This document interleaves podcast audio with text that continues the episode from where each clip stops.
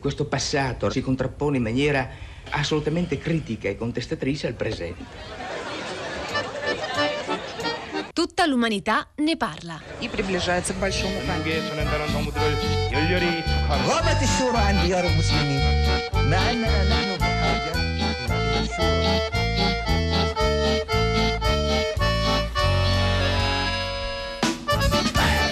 Buongiorno, buongiorno, un caro saluto da Edoardo Camurri. E da Pietro del Soldà, ben ritrovati, rieccoci in studio. Rieccoci in studio con il nostro Talk Impossibile, dove a parlare dei più scottanti temi dell'attualità non sono gli opinionisti del presente, ma i grandi del passato, convocati in questo limbo nello studio qui di Radio 3. E oggi Pietro del Soldà, beh, affronteremo uno dei grandi temi, forse il grande tema contemporaneo. È il grande tema, cosa sta succedendo alla società e alla politica, i nuovi populismi, questa parola evocata, forse abusata, insomma i nuovi attori politici, quelli che hanno in mano le leve del potere in tanti paesi della nostra cara e vecchia Europa, eh, che parlano esplicitamente di critica delle basi della democrazia, eh, le regole di inclusione ed accoglienza, la libertà di stampa, questo feticcio della democrazia illiberale, questo simolo assurdo che circola, no? E Insomma, tutti temere... ci interroghiamo che cosa sta capitando. E soprattutto ci chiediamo, ma c'è un ritorno del passato? C'è davvero una somiglianza tra quel che stiamo vivendo noi oggi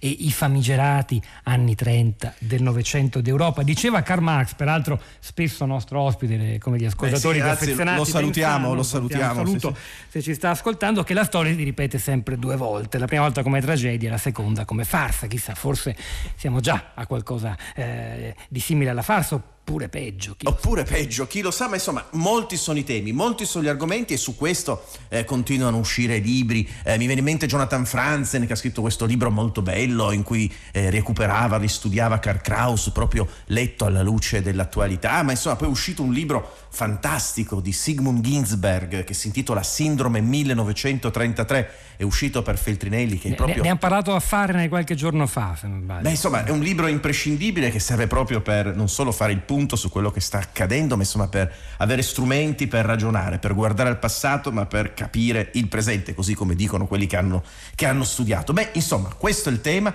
e oggi a tutta l'umanità ne parla. Abbiamo due ospiti di eccezione che ragioneranno su questo e cominciamo con grande poeta, il poeta assoluto, il poeta del ciò che non siamo, ciò che non vogliamo. Eugenio Montale, buongiorno Montale. Buongiorno. Come sta? Ebbene, devo dire che l'Ade è un po' scomodo perché certi libri mi mancano e mi manca soprattutto il melodramma. Sì. Perché io avrei desiderato tanto dedicarmi anche a cantare. Cioè lei ci sta dicendo che quel che non è riuscito a fare in vita neanche nell'Ade è riuscito a Neanche fare. Però ho avuto la fortuna di poter buttare uno sguardo sul nuovo libro di Ginsberg. E come le pare? E mi pare una cosa piuttosto così che crei qualche problema, soprattutto a uno come me che eh, negli anni 30 ha vissuto intensamente quella stagione e così s- me ne sono andato dalla mia città che peraltro mi aveva lesinato pane e onori e sono stato accolto a Firenze al gabinetto Viesseux e però poi è stata dura perché mi hanno cacciato dal gabinetto Viesseux perché, e perché non avevo la tessera del partito. Comunque vedo Montale che anche nell'Ade ha mantenuto una caratteristica forte della genovesità, cioè il mugugno.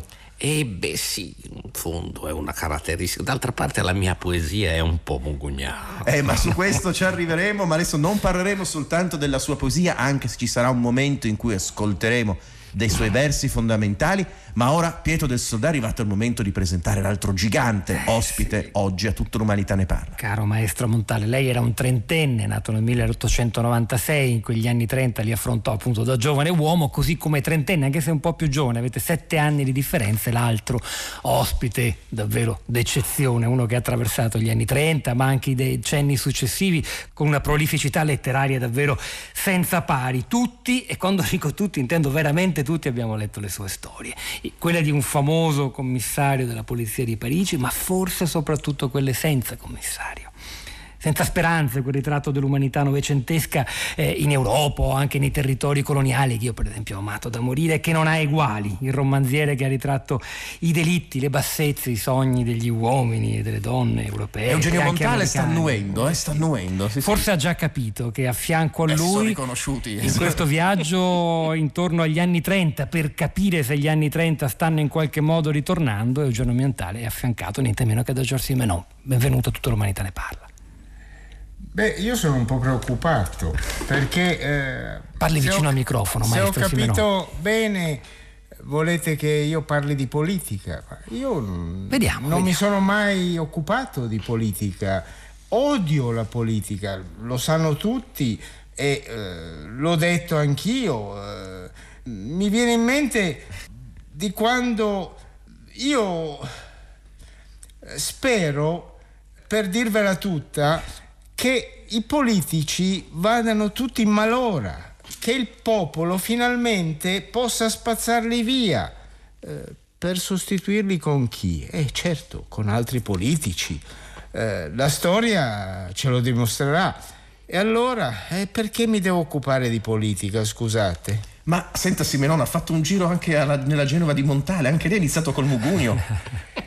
Eh, Montale, devo, devo- devo ringraziarlo Montale perché è uno che mi ha letto, è uno che mi ha letto con attenzione, proprio quando era al, ca- al gabinetto VSE, si vede che non c'aveva niente da fare, allora mi leggeva. E eh, devo, devo dire, io sono ammirato, onorato di poter eh, discutere con lui.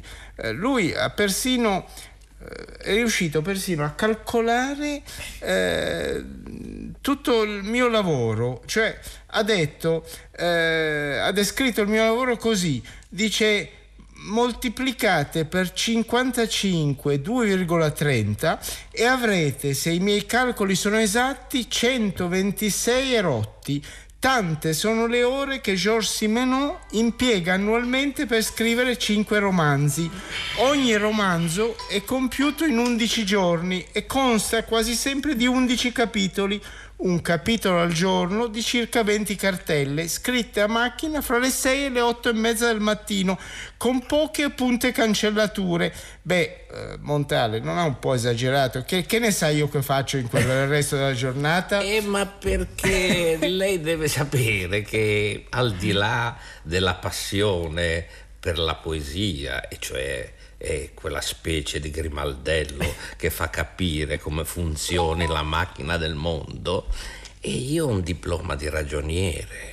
E quindi tu- E quindi tutto ciò che capita sotto il mio sguardo e la mia attenzione è letto eh, sottospecie di partita doppia. Cioè le muse con lei Montale devono far prima farsi largo con il ragioniere. Sì, certo. Ah, bene. E, e quindi eh, devo capire eh, se effettivamente eh, quella scrittura, la sua letteratura, eh, funziona come diciamo col sistema matematico di un ufficio mm, eh, diciamo di Contabile. contabilità un ufficio Beh, contabile redditizia lo è di sicuro la creatività di Simenon Beh, eh, certo. che questo non sia E rilevante poi in realtà Sì, ma- devo dire che negli anni 30 io avevo un altro problema. È venuta dall'America una certa Irma Brandeis per incontrarmi, la futura Clizia dei Eh. miei- delle mie poesie e avevo mh, preoccupazioni. Poi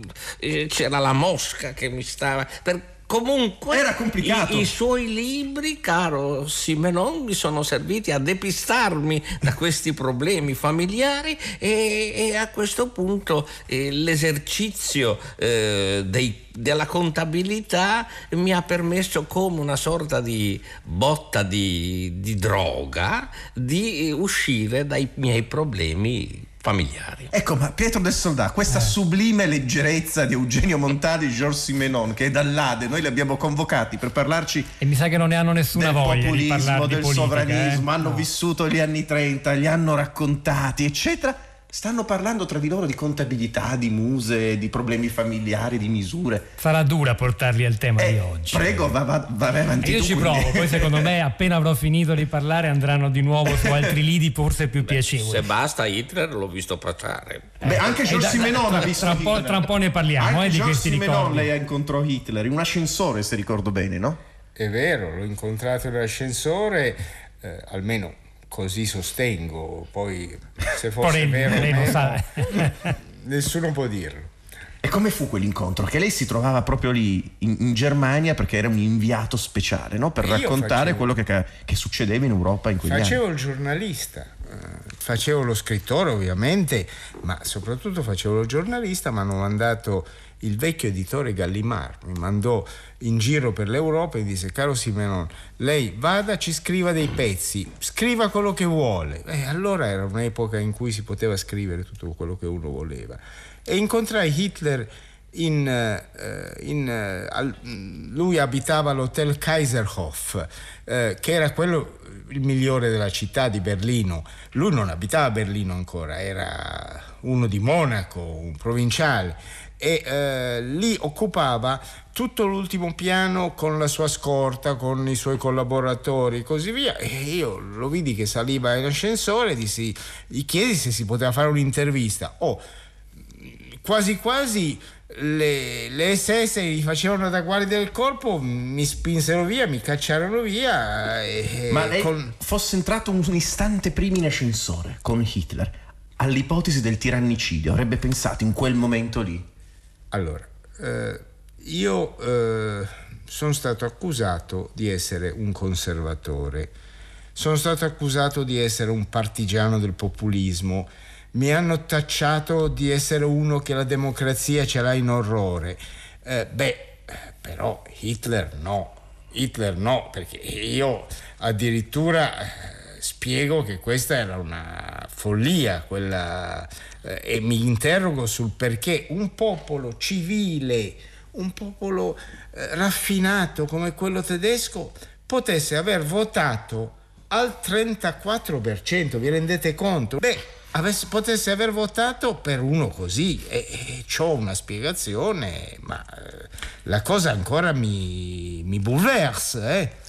Certo, caro Simenon, poi c'è qualcuno che avrebbe da ridire su questa sua ostilità o insomma, giudizio così seccamente negativo. C'è una biografia che lei, se non sbaglio, più o meno autorizzò, diede libero accesso ai suoi archivi a uno scrittore che si chiama Pierre Assolin, che raccontò della sua esperienza. Era giovane, lei aveva 20 anni, scriveva, se non sbaglio, per la Gazzetta di Liegi e pubblicò ben 17 articoli sui protocolli dei Savi di Sion, anche quando era chiaro che si trattava di una fake news, come si dice oggi, e poi, e poi altre amicizie Questo un ragazzo, questo Assolin mi ha dato un po' fastidio perché io alcune cose avrei preferito fossero dimenticate, eh, specie quelle cose che ho scritto da giovane sull'antisemitismo. eh, quelle io non mi pento di niente, di nessuna delle cose che ho detto, dell'essere un reazionario, no. Lo sono, un conservatore certo, un populista anche, un opportunista anche ragazzi, però eh, antisemita sì, ho detto delle sciocchezze, però è l'unica cosa di cui mi pento proprio amaramente. Beh, è un bel momento questo, no? Direi Beh, insomma, è costretto Georges Simenon a una specie di confessione puntata pubblica. storica di tutta l'umanità ne parla, direi. No, puntata storica, ma anche lei, Eh sì. Eugenio Montale, ha assistito a Hitler. Eh ha sì, visto Hitler Ho visto la bestia sfilare. che passava sui lungarni. eh, dopo che erano cadute tutte le falene e avevano coperto le strade di questo strato di insetti che venivano schiacciati ed è stata una visione però io quando lo vidi passare eh, però ero un poco come dire vaccinato nei confronti di questi personaggi, perché io nella mente c'avevo il mio primo editore, Piero Gobetti. Piero Gobetti che come tutti sanno eh, disse quella frase terribile, no? Che il fascismo era l'autobiografia degli italiani. E allora io ho dovuto eh, come dire, ritrovare la forza in questa sorta di insegnamento di questo ragazzo che ha pubblicato Gli ossi di seppie e la mia prima raccolta.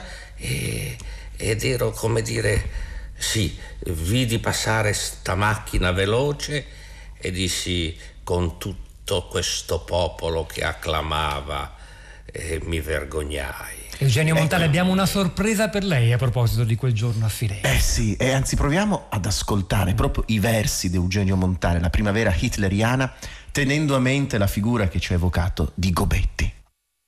Folta la nuvola bianca delle falene impazzite, turbina intorno agli scialbi fanali e sulle spallette. Stende a terra una coltre su cui scricchia come su zucchero il piede L'estate imminente sprigiona ora il gelo notturno che capiva nelle cave segrete della stagione morta, negli orti che da Maiano scavalcano questi renai. Da poco sul corso è passato a volo un messo infernale, fra una lalà di scherani, un golfo mistico acceso e pavesato di croci a uncino l'ha preso e inghiottito. Si sono chiuse le vetrine, povere e inoffensive, benché armate anch'esse di cannoni e giocattoli di guerra. Ha sprangato il beccaio che infiorava di bacche il muso dei capretti uccisi. La sagra dei miti carnefici che ancora ignorano il sangue si è tramutata in un sozzo trescone d'ali schiantate, di larve sulle golene e l'acqua seguita a rodere le sponde e più nessuna incolpevole. Tutto per nulla dunque e le candele romane a San Giovanni che sbiancavano lente l'orizzonte ed i pegni e i lunghi addii forti come un battesimo nella lugubre attesa dell'orda. Ma una gemma regolaria stillando sui ghiacci e le riviere dei tuoi lidi, gli angeli di Tobia, i sette, la semina dell'avvenire. E gli eliotropi nati dalle tue mani, tutto arso e succhiato da un polline che stride come il fuoco e a punte di sinibbio Oh, la piagata primavera è pur festa, se raggela in morte questa morte. Guarda ancora in alto, Clizia, è la tua sorte, tu che il non mutato amor, mutata serbi, fino a che il cieco sole che in te porti si abbacini nell'altro e si distrugga in lui per tutti. Forse le sirene, i rintocchi che salutano i mostri nella sera della loro tregenda, si confondono già col suono che slegato dal cielo scende vince. Col respiro di un'alba che domani per tutti si riaffacci, bianca ma senza ali di raccapriccio, ai greti arsi del sud.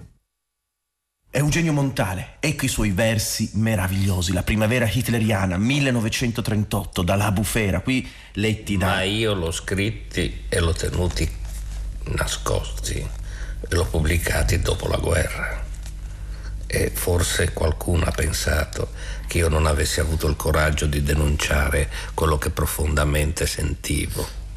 Ma come succede sempre nei momenti di grande flessione psicologica generale, forse ho dovuto un pochino adeguarmi. Infatti, il posto al VSE mi costava e mi era necessario, ma ahimè l'anno, l'anno successivo, nel 1939, mi mandarono via. Eh. Ma oggi, nell'Europa di oggi, ma eh, poi limitare questo flusso sovranista e populista all'Europa forse anche limitativo, perché poi uno deve pensare a quello che succede in Brasile, quello che succede in altre parti del mondo, quello che sta creando. Oggi lei, Eugenio Montale, una poesia del genere la continuerebbe a tenere nel cassetto oppure la sventolerebbe come una bandiera? Forse oggi le cose bisogna dirle ma il pericolo è più grande perché forse le persone o gli uomini a cui una poesia di questo genere è diretta hanno perduto il gusto di capirla. Io sono preoccupato più che altro non perché ah, ci sia l'avvento di chissà quale tragica eh, dittatura, eccetera, eccetera, ma è che la gente è così distratta che non capirebbe. Ecco, questa forma di strano populismo, non ci sono più i lettori di Eugenio Montale, non ci sono più i lettori della complessità e questo è lo stato dell'arte generale della popolazione, di, almeno di un pezzo d'Europa e di mondo. Sì, vi è capitato di vivere in un mondo dove la lettura di certi libri è diventato un optional o forse o forse no. Una stravaganza inaccettabile. Una stravaganza. Eugenio Montali vorrei chiedere a George Simenon di concentrarsi su alcune parole che mi hanno colpito così tanto di questa poesia che abbiamo appena ascoltato dalla voce dell'attore Mauro Pescio, la lugubre attesa dell'orda. Un senso quasi di inevitabilità, di ineluttabilità della degenerazione della società, della politica che attraversava quegli anni 30 in cui voi eravate giovani uomini. Simenon vede innanzitutto una colpa eh, generale, diffusa anche nei personaggi dei suoi romanzi, tra scetticismo, rassegnazione e paure, oltre che desideri che reagivano alla paura, eh, che, che, ha consentito, reso possibile il dilagare dell'orda lugubre eh, come l'attesa. E poi è ancora attuale questa cosa, stessa domanda la giro anche lei. lei voi siete sì in alto, però il nostro mondo lo vedete. Posso... Eh no, sentiamo Simenon, maestro Montaggio. Beh, il maestro, il poeta Montale le dice da poeta, io che sono molto più terra a terra, eh, parlo di persone semplici, di sentimenti semplici, eh, però eh, la mia su Hitler eh, l'ho detta, anzi l'ho persino fatta vedere perché quell'articolo era illustrato dalla foto di un uomo con i baffetti che era un grande serial killer che andava per la maggiore in Germania in quel momento. Il lupo mannaro. Ed era Hartmann. Ed era una presa in giro mica male, quindi eh, sono stato anch'io critico. Certo, eh, io mh, mm, sono molto più modesto, parlo appunto di, di persone semplici, parlo però eh, alcune cose le ho, le ho dette.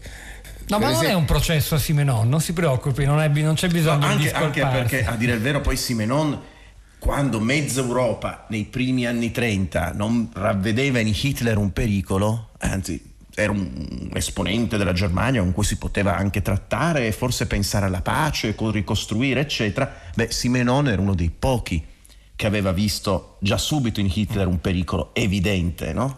E soprattutto, Sei anni prima de, de, de, delle prime grandi operazioni militari. Soprattutto quelli che allora intervistavo, come per esempio Trotsky, quello aveva previsto addirittura la guerra mondiale con una precisione di quando sarebbe avvenuta. Simenon, Eugenio Montale.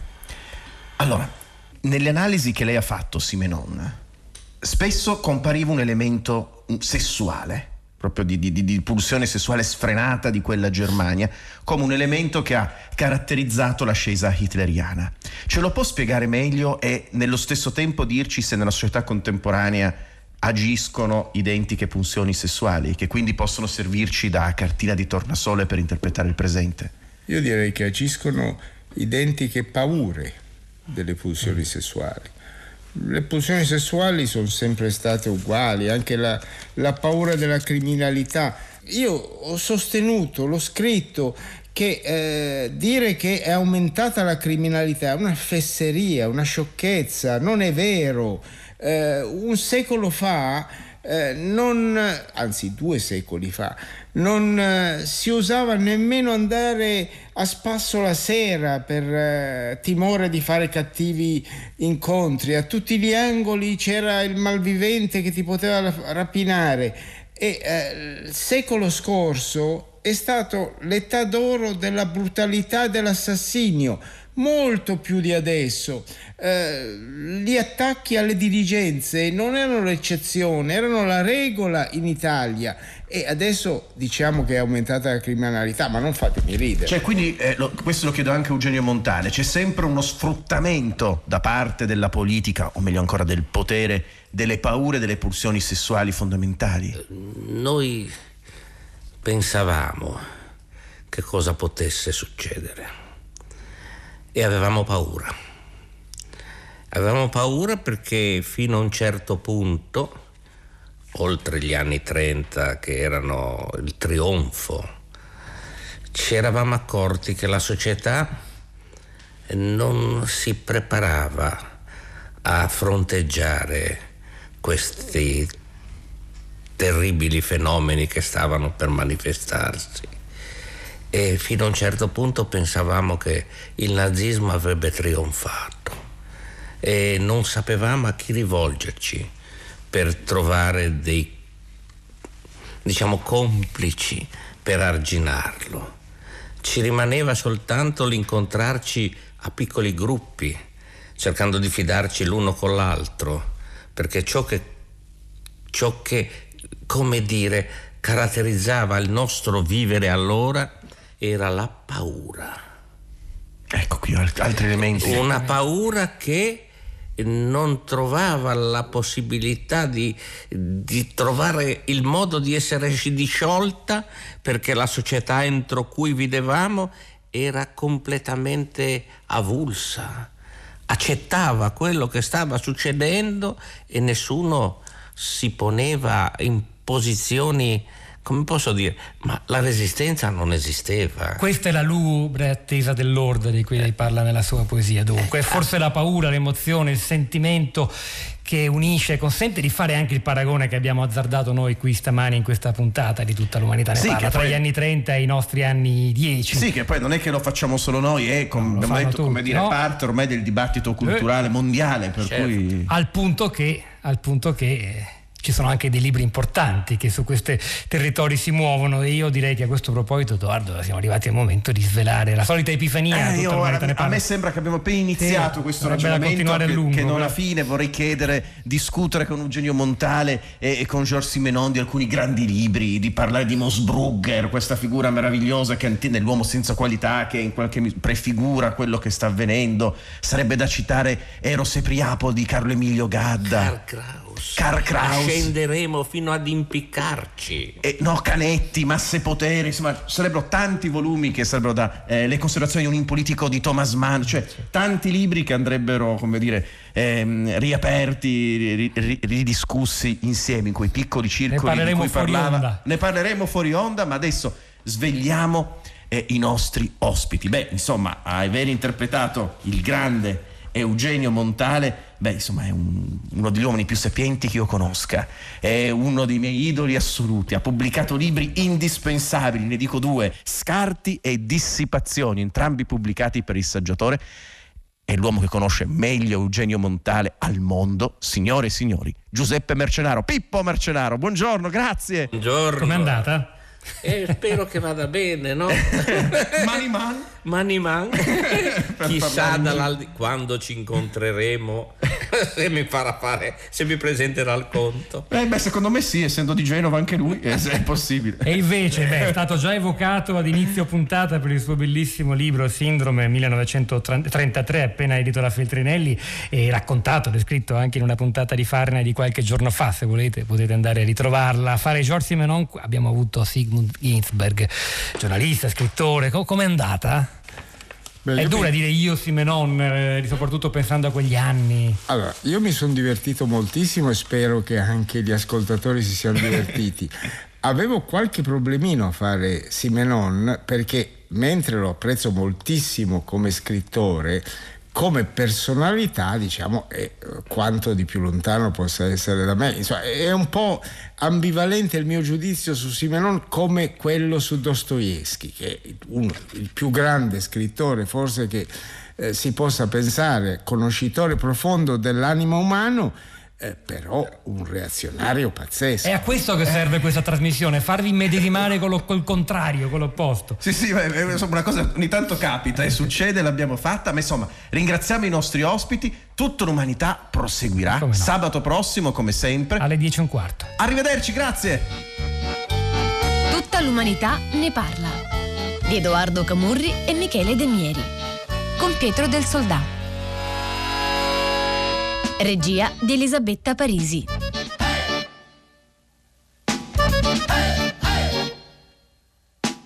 Puntate podcast su tutta l'umanità ne parla.rai.it